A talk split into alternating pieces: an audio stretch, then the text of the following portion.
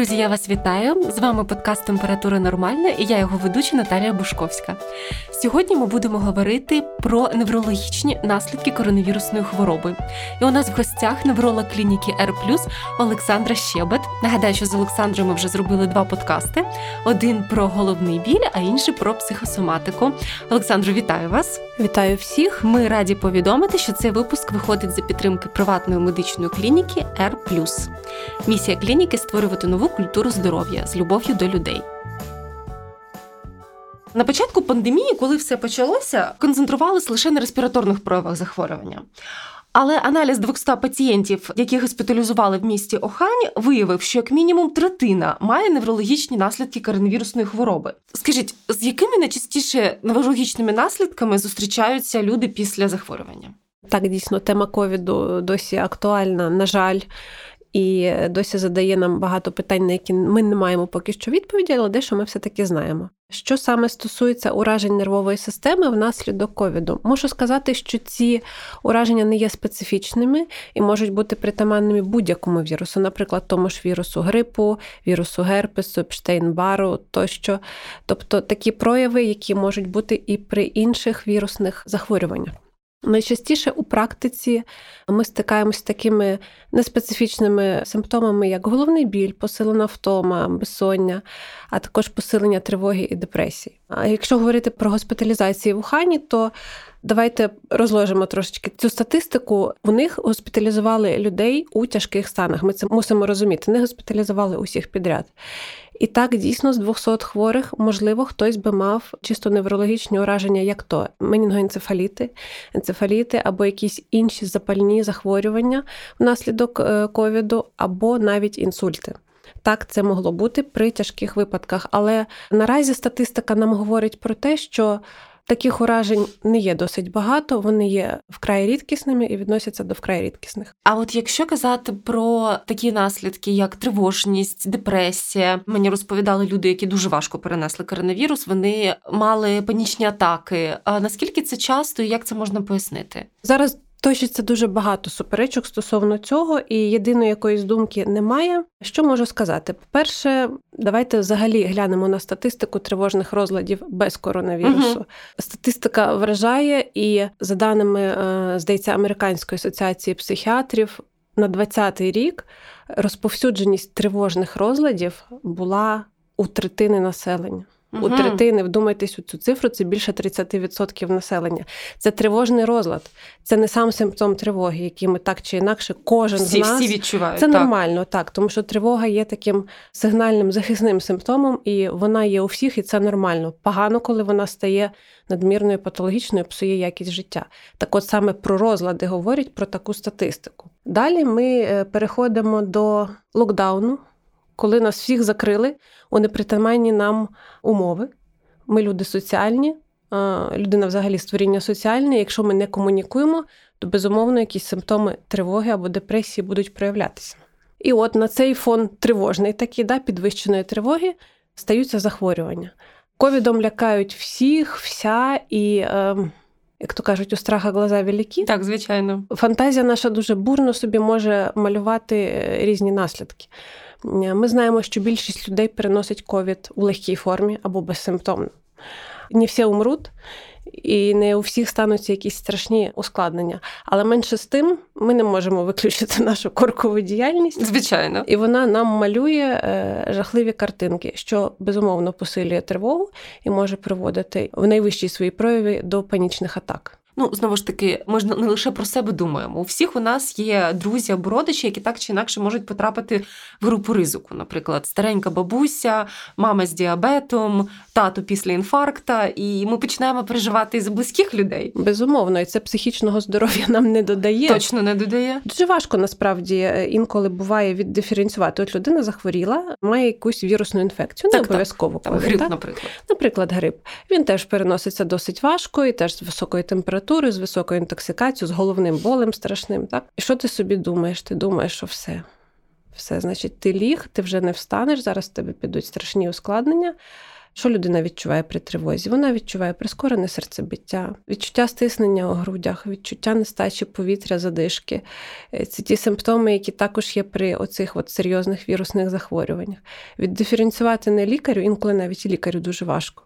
І тут от е, важливо не переборщить, як то кажуть, і важливо себе спиняти в той момент, коли ти починаєш себе накручувати. Тобто, насправді, в деяких випадках, особливо коли йдеться не про важкий перебіг, важко зрозуміти, це все ж таки сам вірус, це все ж таки та ізоляція, до якої привів вірус, той страх, який ми вже накопичили, коли читали це все. Так до речі, зараз згадую наш подкаст про психосоматику, і там ми теж зачіпали тему гострого стресу, і що депресія може бути наслідком гострого стресу. Може бути, як правило, наслідком гострого стресу може бути якісь тривожні розлади, той самий посттравматичний стресовий розлад, про який ми досить багато вже знаємо, так, але депресія це наслідок. І гострого стресу, який потім перейшов у хронічний. Хронічний. Як правило, так. Да. Я читала одного, здається, психіатра, на жаль, зараз не згадаю його ім'я, і він писав дуже цікаву річ. Він сказав, що насправді люди, які до пандемії мали тривожний розлад, жили в цьому тривожному розладі, весь час готувалися до якоїсь трагедії, як не дивно,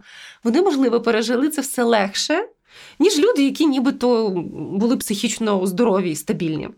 Тобто таке відчуття, що от вони готувалися до якогось пекла, і от нарешті це сталося. Ця якась проблема, вона не в їхній уяві, вона сталася в реальності, і як не дивно, вони легше до цього адаптуються. От що б ви на це сказали? Є таке, я теж відмічаю таку статистику, тому що як не дивно, ми е, напевно півтора останніх чи півтора чи два роки найчастіше зустрічаємося в практиці з колегами з різноманітними проявами тривожних розладів. І що я мушу сказати по своїх пацієнтах? Це моя статистика. Що пацієнти, які мали супутні тривожні розлади, частина з них, досить велика частина в локдауні в ізоляції, почувалися вкрай прекрасно, і в них навіть миналися усі розлади. Для себе я пояснюю це тим, що.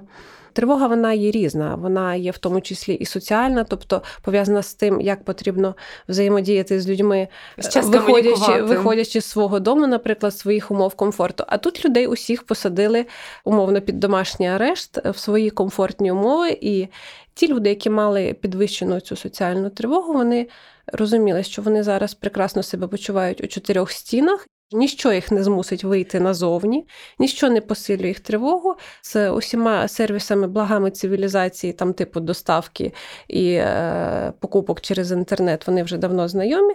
Вони себе почували прекрасно.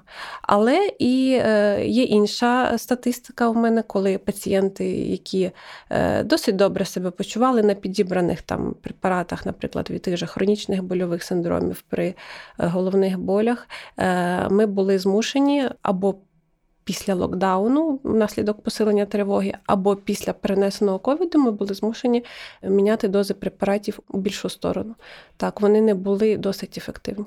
Тобто це теж можна пояснити стресом чи дією віруса? Я більше пояснюю це стресом, тому що насправді зараз не доведено однозначно, що вірус має пряму дію на нейрони. Угу. Немає таких однозначних даних нейротропної дії вірусу. Наприклад, тут у Германії вони проводили навіть обстеження. Здається, когорта була 1200 е, загиблих. Внаслідок е, так, ускладнень так. коронавірусу робили аутопсію, брали речовину мозку е, на дослідження.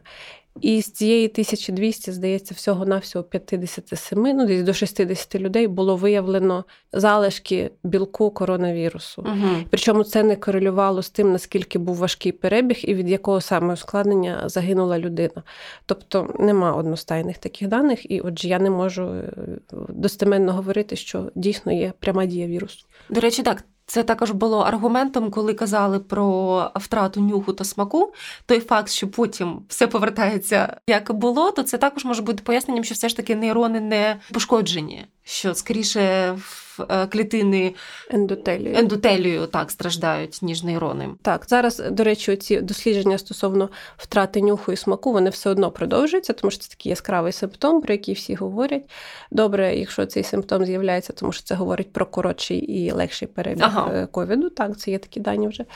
І е, все одно вченим цікаво, чи все-таки є пряма дія на аксони Чи це все-таки дія ендотелію? Більше сходиться до того, що внаслідок дії ендотелію. Взагалі, якби ці нервові ускладнення нервової системи вони проявляються внаслідок системної дії вірусу. Поки що не є доведено, що це пряма дія вірусу пряма на нервову систему. Тобто треба все ж таки спокійніше сприймати цей діагноз, спокійніше сприймати новини, і тоді ми знижимо наші ризики тривожних розладів. Про новини одностайно. І перше, що я рекомендую, коли от пацієнт е, відчуває, що він хворіє, це виключити телевізор, не споживати весь цей інформаційний потік е, недостовірної, м'яко кажучи, інформації, яка лиється на нас із телевізорів, із е, соцмереж, особливо. Ну, до речі, якщо казати ще раз про такі неврологічні розлади, як, наприклад, інсульти, це була така тривожна новина. От повернутись до новин, коли з'явилися такі новини, всі дуже почали хвилюватися. Хто ж в зоні ризику отримати інсульт? Це в принципі може статися будь-ким, чи це все ж таки людина, яка в принципі в зоні ризику отримати інсульт? Є вірогідності угу. у тих людей, які є в зоні ризику, тобто люди з хронічними захворюваннями, люди певного віку, які вже мають якийсь букет хронічних серцево-судинних захворювань, безумовно, в них ризик вищий. Чому стаються інсульти? Вони стаються внаслідок того, що при ковіді підвищується е, ризик тромбоутворення. Угу. Наслідок цього цитокінового шторму, там виділення оцих всяких прозапальних ентерлейкінів і так далі. Оці всі складні біохімічні каскади, вони, врешті-решт, можуть призводити в деяких випадках до утворення тромбів. Через це, ем, якби в пакеті обстежень при ковіді е, аналізів крові є в тому числі і дослідження функції згортальної системи крові і схильності до підвищення е, ризиків тромбоутворень. Безумовно, це цього бояться не тільки неврологи, а й кардіологи, і решта спеціалістів, тому що може бути не тільки інсульт, можуть бути інфаркти, інфаркти легень, інфаркти серця і так далі. Ті люди, які вже отримують терапію профілактичну для виникнення інсультів чи інфарктів, вони просто мусять більш ретельно дотримуватися прийому препаратів і, можливо, десь переглянути е, режим прийому і дозування своїм лікуючим лікарем. Угу. І е, є моніторинг. Зрозуміло, що люди з високими ризиками розвитку ускладнень наслідків ковіду вони як правило, госпіталізуються, вони не є тими пацієнтами, які лікуються вдома. В стаціонарі за ними е, кращий догляд, є е, можливість моніторити показники аналізів крові тут і зараз, і для того, щоб правильно підбирати терапію. От, в принципі, все. Я зрозуміла, дякую. Якщо знову повернутися до депресії та тривожності, у вас були вже пацієнти, яким треба було прописувати антидепресанти після коронавірусу, наприклад. От я спілкувалася з молодою дівчиною, яка після перенесеного ковіду вимушена приймати невеликі дози антидепресантів. Так вплинув на неї перебіг хвороби. Були такі пацієнти, більше приходять з тривожними розладами, а не з депресією. Угу. Тут треба дивитися, тому що букет симптомів, які лишаються після ковіду, він є досить великий. Насправді не всі пацієнти мають якісь постковідні реакції. Знову ж таки, це десь. Можливо, половина можливо, трошки менше. І симптоми є досить неспецифічні, як то головний біль, порушення сну, порушення концентрації уваги. Важко стає концентруватися на поточній роботі, угу. робити те, що ти робив завжди, е, як то кажуть, мозок починає закипати швидше. Порушення сну воно може бути як саме по собі, так і разом з іншими симптомами. І тут потрібно далі диференціювати і дивитися, що саме призвело до цих симптомів. Обов'язково перше, що ми робимо, це, звісно, обстежимо ті системи, які можуть бути е, винними, скажімо так, у виникненні цих симптомів. Це функція гормональної системи, це робота серцево-судинної системи, дихальної системи. Якщо ж там ніяких критичних змін ми не знаходимо, так тоді ми коригуємо антидепресантами чи протитривожними засобами. Є такий досить частий синдром. Який е, ВОЗ і, в принципі, світова класифікація відносить до неврологічних розладів.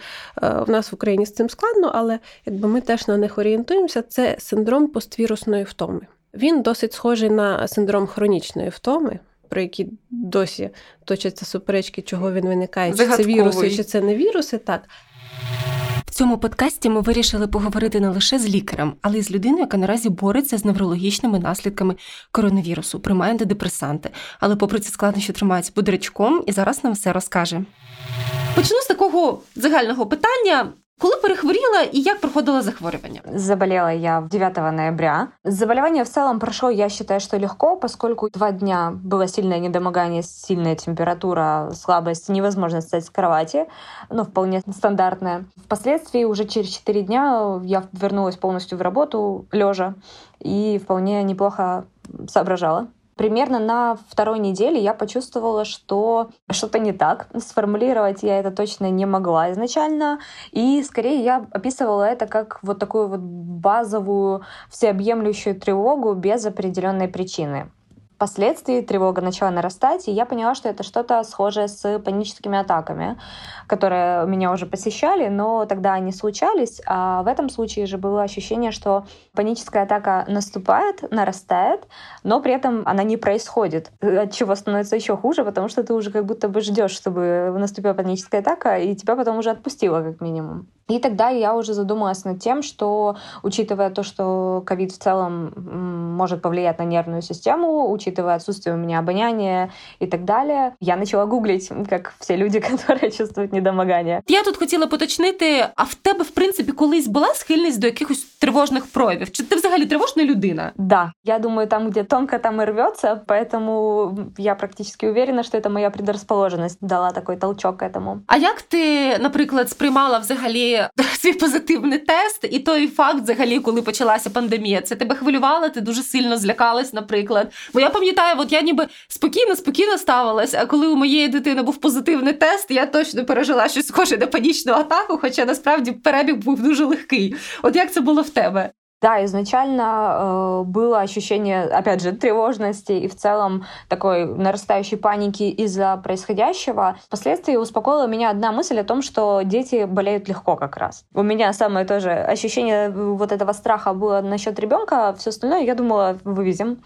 И в целом, как только я поняла, что детям вирус не настолько уж страшен, то стала воспринимать более спокойно, но при этом, естественно, придерживаясь всех э, норм, возможно, даже в некоторых некоторых случаях немножко перегибаю палку, но все же. Виходить, вся родина перехворіла у тебе, так? Да, да. І хто був цим першим вашій родині нульовим пацієнтом, якщо казати про вашу родину?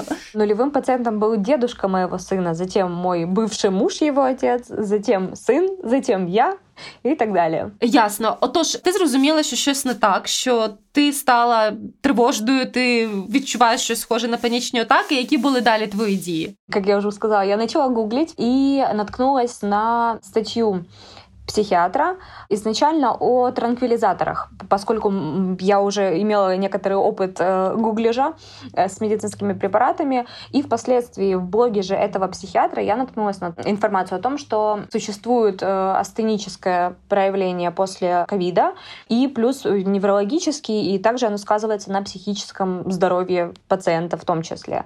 И выяснила, что это состояние лечат наотропами.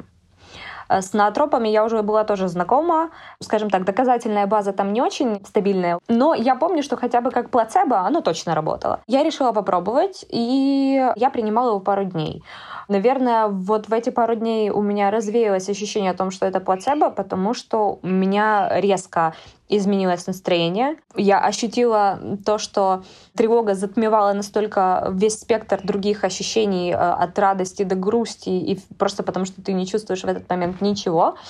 И тогда я уже поняла, что это точно какое-то ненормальное состояние, это не просто плохое настроение, это не просто какой-то стресс. И я обратилась к психиатру в связи с этим. Ну, я дождалась, когда у меня три недели закончатся мои, и уже записалась тогда к ней на прийом. На цьому моменті ми зупинимось і запитаємо невролога про ноотропи. Саша, розкажете, будь ласка, трішечки про ноотропи. Ми вже трішечки зачіпали цю тему, коли говорили про головний біль. І зараз насправді я не здивуюсь, якщо людям часто призначають цю групу препаратів, коли вони скаржаться на певні неврологічні розлади після коронавірусу. Що ви можете сказати про доказовість такого методу? Ноотропи взагалі завжди сприймаються як якась пілюля, чарівна пігулка, яка врятує від усіх страждань, покращить пам'ять, призупинить старіння. Коротше, якийсь засіб макрополуса. Насправді доказової бази ноотропів якоїсь певної на сьогоднішній день не існує. Є певна група препаратів, які відомі загалу через е, рекламу на телебаченні або через інші засоби масової інформації. Як правило, ці препарати досить дороговартісні і під собою ніякого ефекту, окрім ефекту плацебо, не спричиняють. Є певні препарати, які дають все ж таки якусь дію, тому що, наприклад, міжнародними джерелами вони мають підтверджену схожу з наркотичною дією, тому ясно, що чинять якийсь ефект. Але в цілому, оці всі засоби, які відомі нам під назвою ноотропи, вони не мають якоїсь доказової бази ні стосовно інших станів, е, ні стосовно постковідної реабілітації. Тобто, якщо я скаржусь на тривожний розлад або депресивний розлад після коронавірусу і мені прописують ноотропи, то варто скептично поставитись до такої рекомендації. Безумовно, варто е, спитати в лікаря, для чого з якою метою він призначає. Ніколи е, не соромтесь спитати, в яких доказових джерелах або в яких рекомендаціях зведення тої чи іншої патології лікар це взяв. Як правило, лікарі, які впевнені в своїх знаннях, вони на всі питання дають 100% е, е, аргументовані відповіді. Є препарати, які ми призначаємо на постковід з метою покращити пам'ять, покращити сон, зменшити загальмованість, прибрати астенію.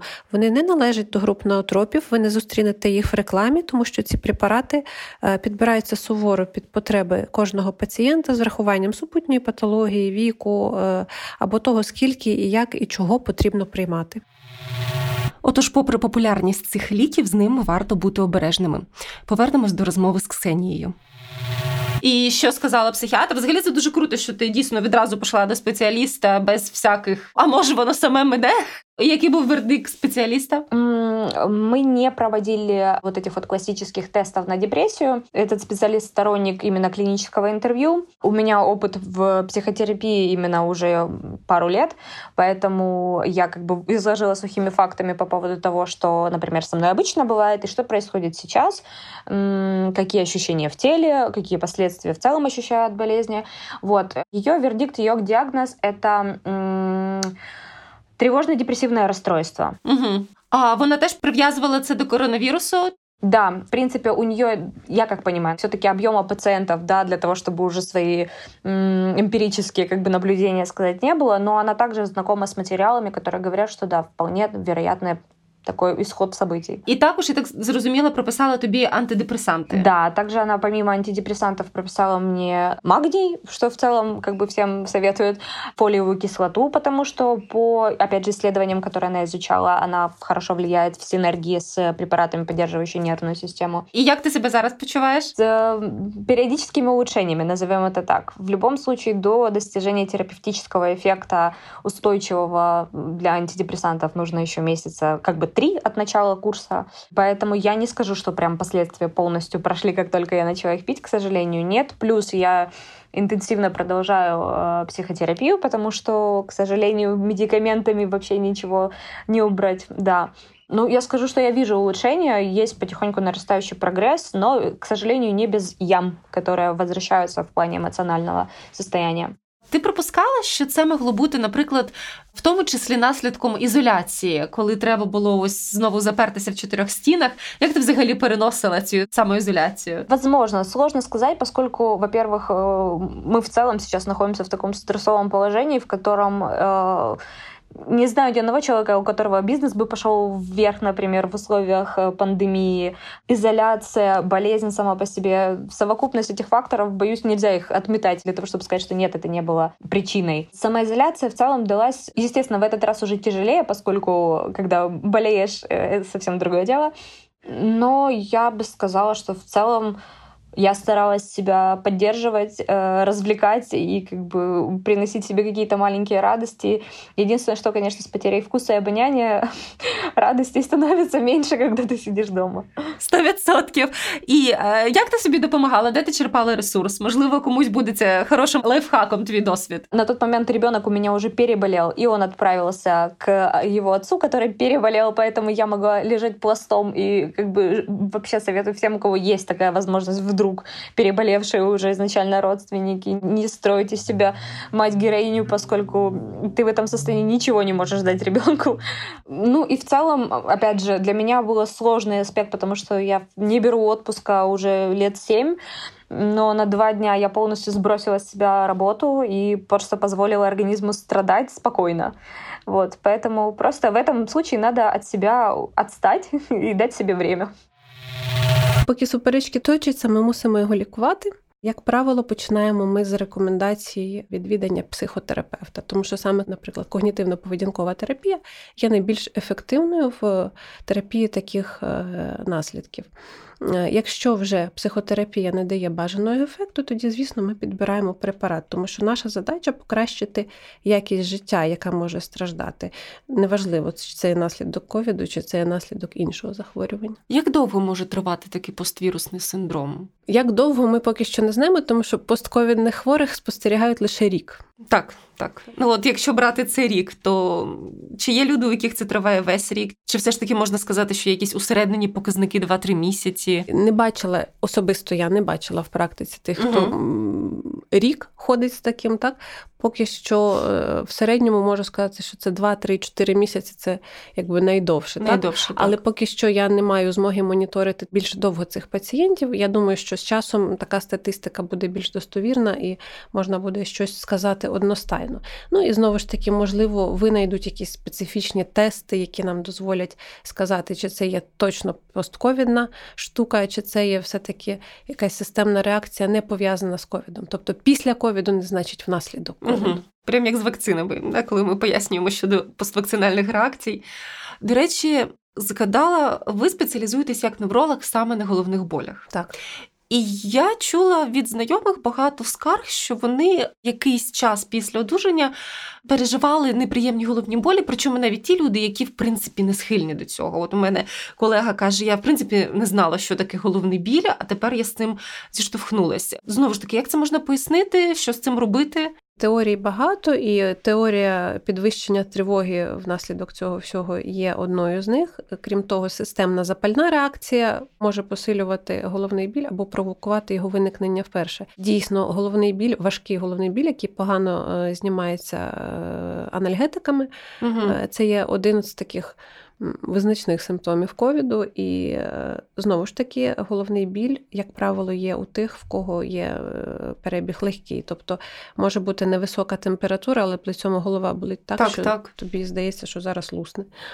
І дійсно, що е, я відмічаю, що пацієнти, які там перебувають на профілактичній терапії від хронічного головного болю, будь то мігрень чи то головний біль напруги, ми мусили передивлятися дозування і режим прийому, деколи навіть замінювати препарати, тому що терапія в якийсь момент ставала не досить ефективною. Так, таке було. Це можна, наприклад, пояснити дією вірусу на судини? Так, системна запальна реакція. Систем. Поки що одностайних знову угу. ж таки даних немає, ідуть дослідження, списують поки що на те, що так, це є системна дія вірусу. Це такий новий шторм. Він таким чином теж шкодить. Я розумію, що це більше таке психологічне питання, але мені здається, ви зможете дати слушну пораду.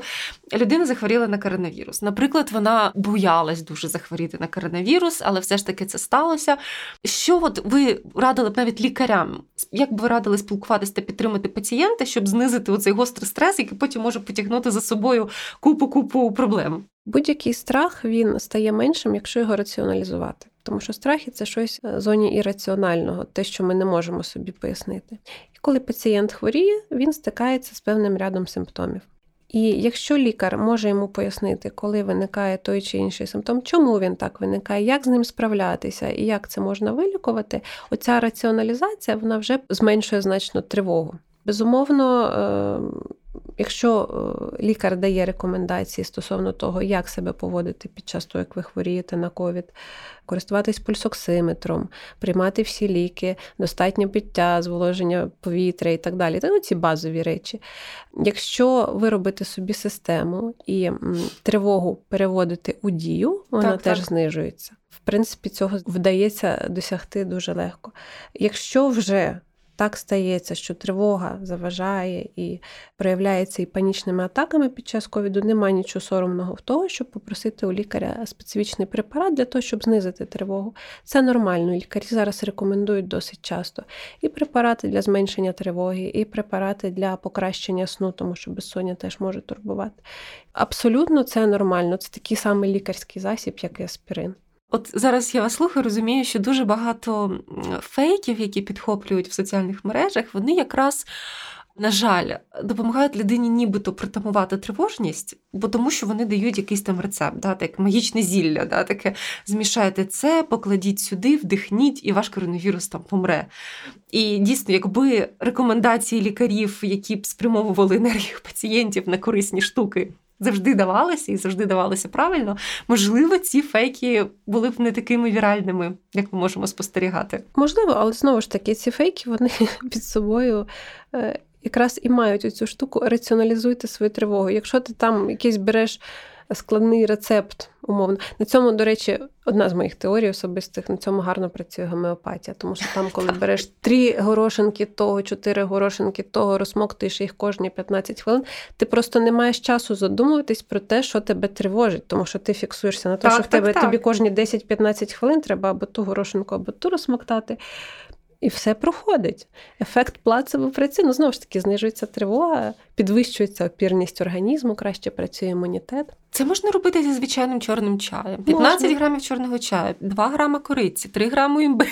І вам так. точно стане краще. Обов'язково лимончик там періодично. Да. так, так. Не більше п'яти крапель. Так, так. І, і я впевнена в успіху цього рецепту. От якраз згадали гомеопатію, не можу не згадати БАДи. Дуже багато точилося суперечок з приводу того, то треба ж приймати вітаміни чи не треба. І і Трамп приймав ці вітаміни, і було багато фейків щодо БАДів.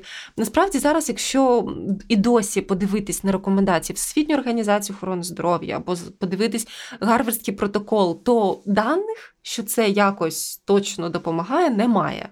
Навіть якщо взяти цинк, то високі дози цинку лише в рамках клінічних досліджень дозволені. Але у мене було таке питання: наприклад, вітамін Д нам в будь-якому разі треба приймати взимку. І коли я вперше вирішила нарешті регулярно його приймати, я дійсно почала почувати себе краще. Чи варто все ж таки, можливо, там не знаю, приймати трохи вищу дозу, якщо у людини коронавірус, чи все ж таки не варто так ризикувати? Що ви скажете? Стосовно бадів, вітамінів і всього решта, е, дивіться на те, будь ласка, хто приймає з відомих людей і що вони приймають, тому що. Е, можна наприймати. Ми знаємо випадки навіть уже під час коронавірусу, як його і хлорвмісними засобами О, да. лікували, і гідрохінон пили в якихось таких страшних дозах, крім гепатитів, нічого не отримували. Коротше, стосовно вітаміну Д, це єдиний поки що вітамін, про який можна однозначно вже сказати. Так, так. І то не приймайте його, будь ласка, самостійно, не знаючи свого вихідного рівня, не знаючи, чому він у вас знижений, тому що його зниження або підвищення навпаки може бути асоційоване з патологією е, щитоподібної або парощитоподібної залози. Е, самостійно, без призначень лікаря, ви не приймаєте препарати ніякі, будь-то БАДи такі безвинні таблеточки, типу вітамінів інших, не потрібно цього робити. Ми завжди співвідносимо ем, ризик і користь для кожного пацієнта. І комусь той вітамін Д і навіть в профілактичній дозі буде гарно і забагато, а для когось і в максимальних дозуваннях його буде недостатньо. Достатньо, Все індивідуально. Так.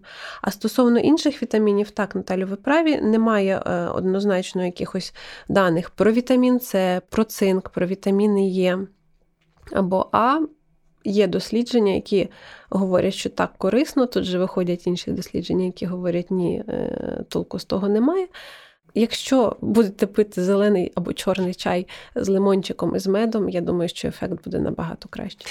Звучить дуже смачно. Думаю, точно варто е, дослухатись до цієї поради. Тут хочу також сказати, що насправді якесь окреме дослідження, воно нічого не може нам е, показати, і ми не маємо приймати рішення, базуючись лише на цьому дослідженні. Бо іноді можна побачити да, холівари в Фейсбуці, люди кидаються посиланнями з PubMed, а це такий агрегат наукових uh-huh. досліджень. Але насправді, якщо вже виходить якась рекомендація там Всесвітньої організації охорони здоров'я, вона базується на десятках, якщо на сотнях досліджень. Так. До Там того ж все максимально зважено і вивірено, і то В ці рекомендації періодично вносяться Так. правки. Так. І ми маємо зберігати тверезість думок і не очаровуватися, як то кажуть, Так, так, так. пабмедами, аптудейтами і всім різним. Насправді на PubMed можна знайти навіть чому в пупку заводяться ворсинки. Я десь бачила таке дослідження. Так що до речі, дуже цікаве дослідження. Отож, якщо підсумувати, як нам знизити ризик е, неврологічних розладів, чи то після, чи то внаслідок коронавірусу, насправді це не так критично для людини з панічними атаками. Вона просто хоче, щоб цього не було або перестало бути. Значить, в першу чергу там треба знизити ризик гострого стресу. Безумовно, як ми можемо знизити ризик гострого стресу? Не читати новин, е, соцмереж і не споживати ту інформацію, яка є безумовно тригером для нашого бурно-фантазійного мозку. Що ми можемо зробити? Першочергово нормальний режим сну і відпочинку, нормальне, достатнє по калорійності і вітамінам харчування, заняття спортом. Ці всі речі вони е, зменшують ризик розвитку тривожних розладів і депресивних. Але разом з тим підвищують імунітет, що є безумовно неоціненним плюсом в часи пандемії. Якщо вже сталося так, що ви захворіли на ковід, або перехворіли ковідом, або хтось з ваших близьких хворіє, ви з того дуже тривожитесь і почали відмічати в себе різні симптоми, які, як ви думаєте, можуть бути тривожними. Безумовно, краще зверніться до свого лікуючого лікаря. Або терапевта, або сімейного лікаря, або невролога, або психотерапевта. Кожен з цих спеціалістів вам надасть якусь пораду. Якщо психотерапії безмедикаментозної буде вам не досить, спробуйте прийом спеціальних препаратів, які би міг вам підібрати ваш лікуючий лікар. Не треба цього соромитись. Таким чином ви собі збережете велику кількість нервових клітин, таким чином ви собі зміцните імунітет, тому що тривога дійсно знижує імунітет. От все ж таки маю ще поставити таке питання: як зрозуміти людині межу між тривогою як таким одноденним проявом, бо всі ми тривожимося, як ми на початку казали, і коли це вже не є нормою. Бо, наприклад, я, в принципі, тривожна людина, я вже змирилась з цим, але як мені зрозуміти, що моя тривожність це вже це вже патологія, мені треба йти до психотерапевта? Є межа, коли тривога починає псувати е, і якість життя, і якість життя з тобою оточуючих. Угу. І коли людина розуміє, що вона надміру тривожиться, що в неї постійно трясуться руки, наприклад, постійне серцебиття, постійні спазми дихання, так? важкість або вдихнути, або видихнути, порушення сну на цьому фоні. Додатково додається там головний біль чи якісь інші симптоми. Плюс оточуючи тобі починають казати, що щось ти вже занадто реагуєш, щось ти дуже бурхливо реагуєш. Звісно, це привід звернутися, тому що перше, на що ми орієнтуємося, перше основне це якість життя. Якість життя. Я зрозуміла. Зараз згадую, що як не дивно, у мене схожі симптоми були на першому локдауні, коли це все тільки почалося, коли в нас був лише один хворий на всю країну. І чомусь саме тоді, я пам'ятаю, я не могла їсти нормально, напевно, 2-3 тижні, дуже сильно схудло, мені просто, як то кажуть, шматок в горло не ліз. І цікаво, що воно потім прийшло і якось. Ти так звикаєш до цієї ситуації, що навіть коли ми бачимо тривожні цифри статистики, ти вже якось ставишся до цього більш філософськи. Так, так, ви праві, тому що людина насправді такий організм, який до всього звикає, абсолютно до всього. І тут важливо, щоб ця тривога, яка псує життя, вона не затяглася довше, ніж на 3-4 тижні. Якщо ага. це вже триває довше, то, звісно, це привід щось з цим робити, тому що далі може бути гірше. Може бути гірше. Але якщо ми навіть звикли до цієї ситуації, це не привід нехтувати безпекою. Продовжуємо Безумовно. носити маски, тримати соціальну дистанцію. Навіть якщо нам заборонять купувати шкарпетки. Так, однозначно.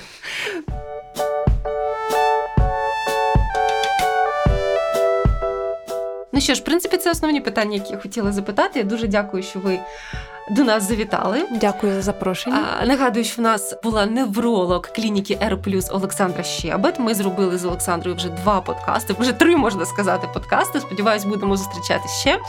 І ще раз хочу подякувати приватній медичній клініці Р за те, що вони стали нашими партнерами, і за те, що цей подкаст виходить завдяки ним. І ви слухали подкаст Температура нормальною. Я її ведуча Наталія Бушковська. Будьте здорові!